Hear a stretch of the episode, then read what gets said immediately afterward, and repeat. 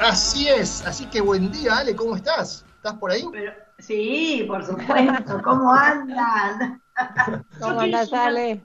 Quiero sumar saludos, ya que me lo permite. Dale, dale, claro, que, que, toda esta audiencia maravillosa recen tanto por Fabi como por Víctor, por los retiros que mutuamente van a, están haciendo este fin de semana.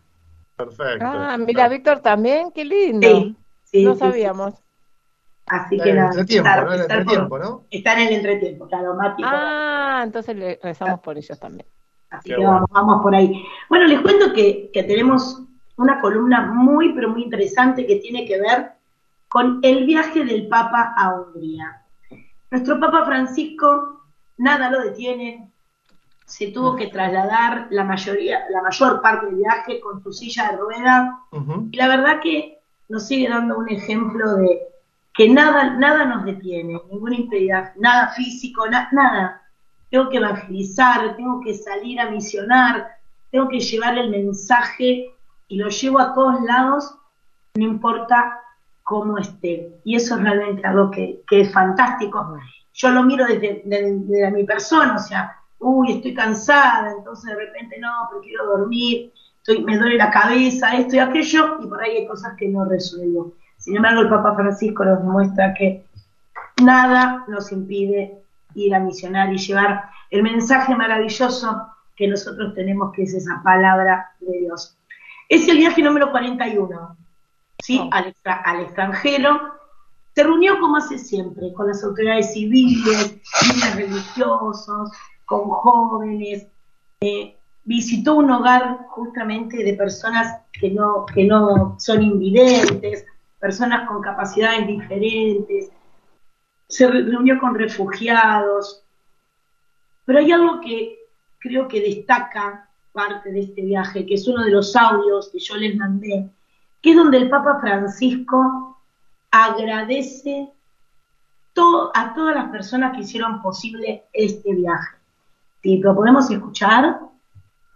Agradezco a todas las personas que colaboraron para hacer posible esta visita, a quienes me acompañaron con su oración. De modo especial agradezco a todas las autoridades, a la señora presidenta, ministros y demás dirigentes, el modo como me han recibido. Creo que es fundamental dar gracias, ¿no? Dar gracias no solo a los que organizaron todo para que fuese posible el viaje, no, solamente a los que lo acompañaron, sino también a todas aquellas personas que rezaron por él a nivel mundial y que justamente se ocuparon de que todo, todos los frutos de este viaje puedan realmente concretarse a, lo largo ¿no? de, lo que van pasando los días, los meses y demás.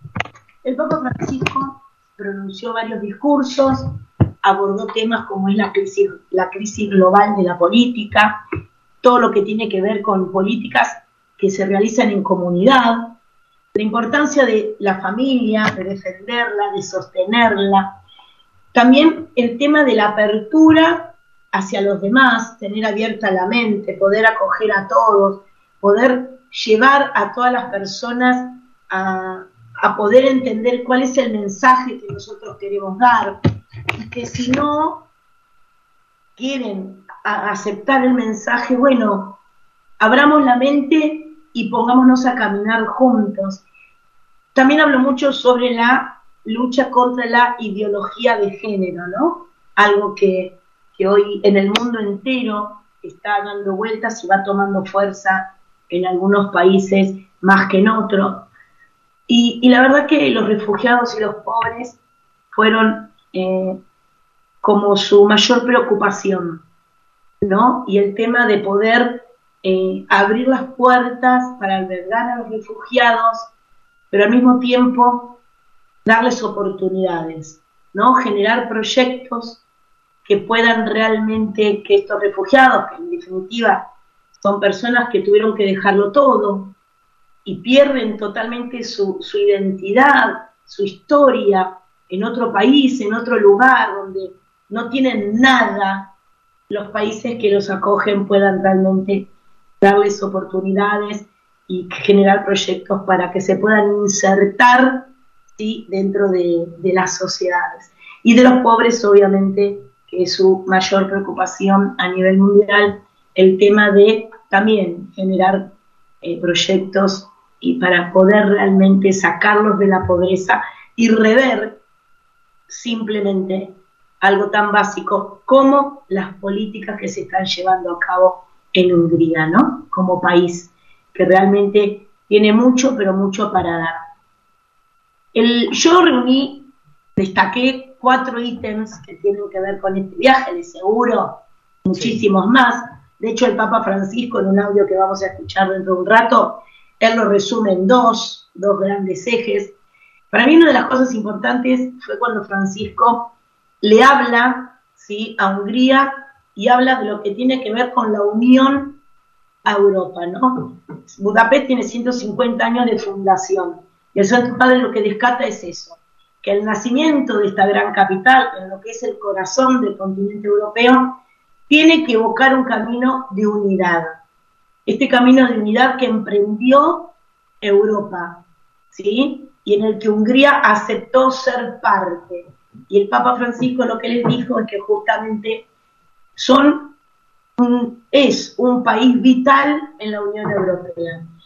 Eh, Hungría se unió el 1 de mayo del 2004 a la Unión Europea no tiene la moneda euro por ahora porque contradice varias de las cuestiones que tienen que ver con las políticas monetarias que pronto no están pensando en, en modificar para justamente poder estar también con la moneda que tiene la mayoría la mayor parte de Europa. En un momento dado habló de que gracias a la historia de Hungría, ¿sí? esta historia representa la memoria de toda la humanidad y que justamente como son memoria de la humanidad, están llamados a representar un rol muy importante en lo que tiene que ver con unir a los alejados. Esto de que sean centros de acogida, ¿no? Como decíamos antes. Aquellos que están alejados los tengo que unir, pero no solo unirlos a mi país, sino unirlos justamente a toda Europa, ¿no? Es encontrar el alma que tiene Europa. Por otro lado, se reunió con sacerdotes y religiosos de, Hungría, como también seminaristas y agentes de pastoral de todo el país, y les dio un mensaje muy, pero muy optimista, que tiene que ver que tenemos que ver el Evangelio con nuevos ojos, porque contra el derrotismo catastrófico y el conformismo mundano que tiene hoy la sociedad europea, Hungría tiene que marcar una diferencia. Y justamente lo que les plantea es que tenemos que, tienen, bueno, yo creo que yo también me sumo, ¿no? No es que sea húngara, pero eh, para mí estos mensajes nos hablan a todos, ¿viste? Como que uno se siente parte del mensaje que dio a todo el país de Hungría. Habló de que tenemos que presentar el Evangelio con nuevos ojos, porque el Evangelio justamente es el que nos da la gracia del discernimiento, ¿no? Y ahí podemos abrir nuestro corazón, abrir nuestra mente, abrirnos al mundo y de esa manera al hermano que más necesitado está con nosotros.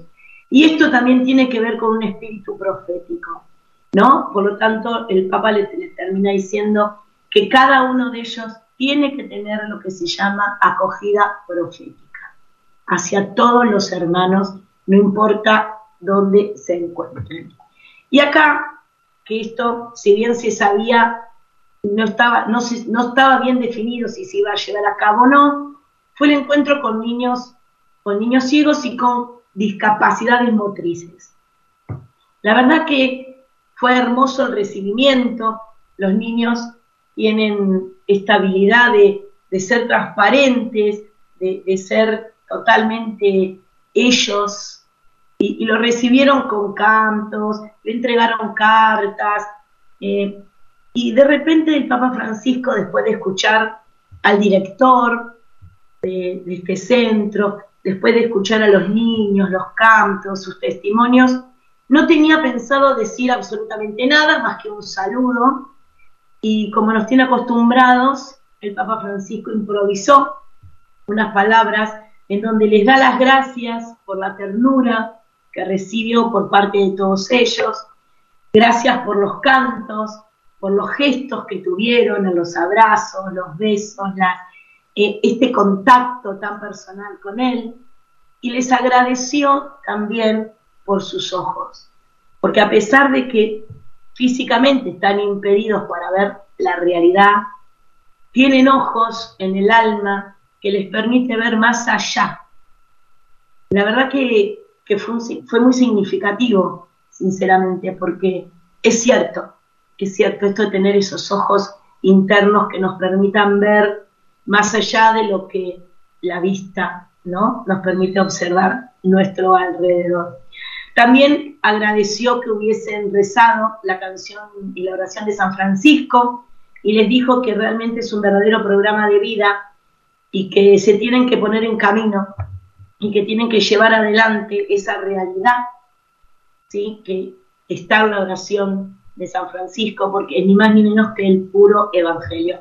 Aplausos, cantos, otra vez, esto del contacto físico, del saludo, del aparte a él le encanta, le mm. encanta realmente que, los niños se le acerquen, los jóvenes, siempre lo vemos en, en cada momento, en cada lugar.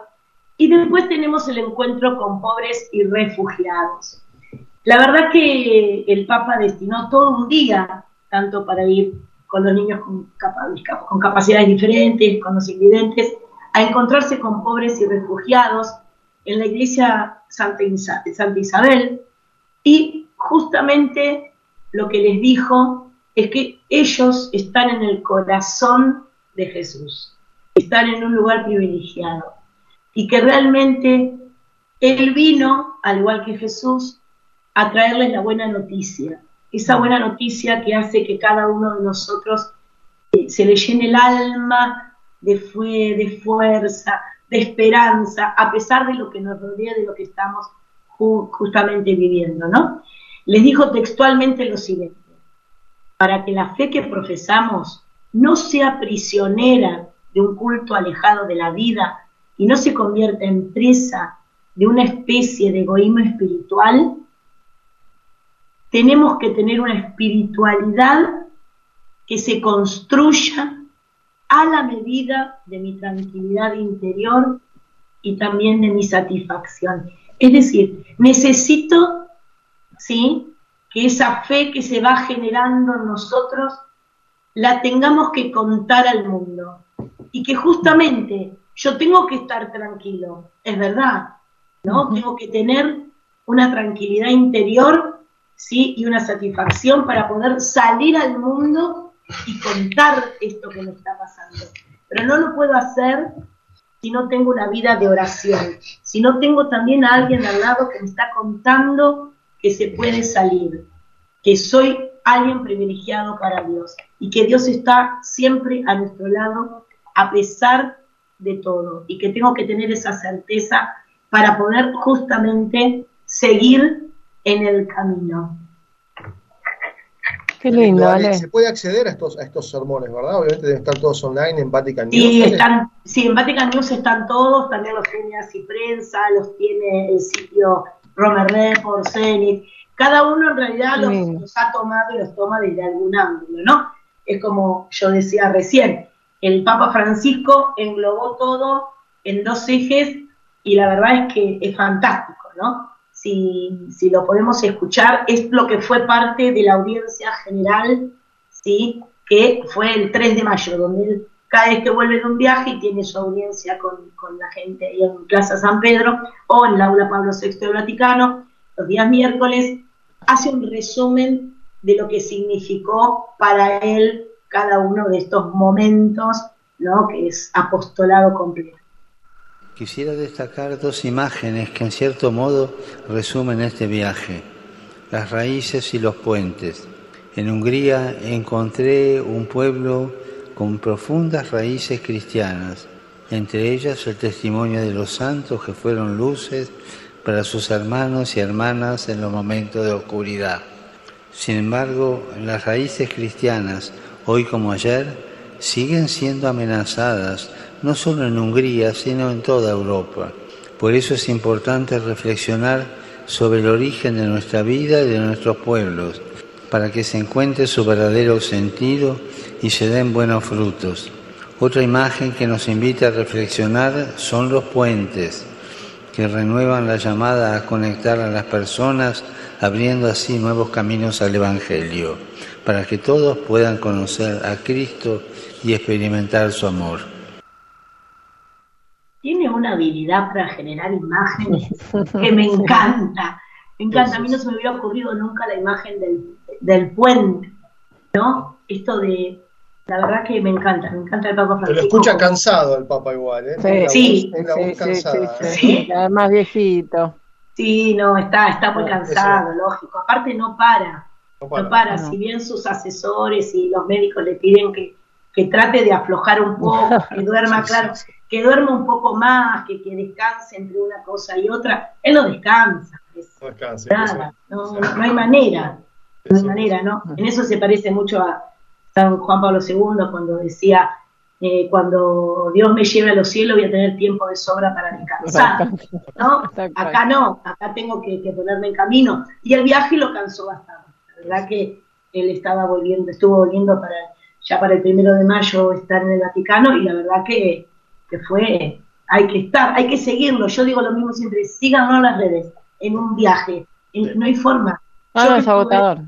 Claro, yo que estuve en las en las últimas, en las últimas tres JMJ, la Jornada Mundial de Jóvenes, no, no, no, no, viste cuando decís, me inspira, porque la verdad, yo estoy destruida, no me da el cuerpo, me da cansancio, tengo sueño, quiero dormir más.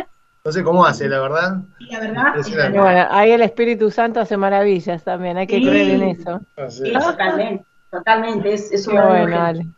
Bueno, Ale, Muchísimas gracias, Ale, por tu entrega de hoy. Impresionante, realmente muy interesante el viaje del Papa a Hungría y realmente para buscar, creo, estos sermones y, pensarlos y meditarlos y aplicarlos a nuestra vida. Así que excelente. Muchas gracias. ¿eh? No, por favor, chicos, un abrazo enorme a ustedes y a esos oyentes maravillosos que están día a día con nosotros. Gracias, Ale.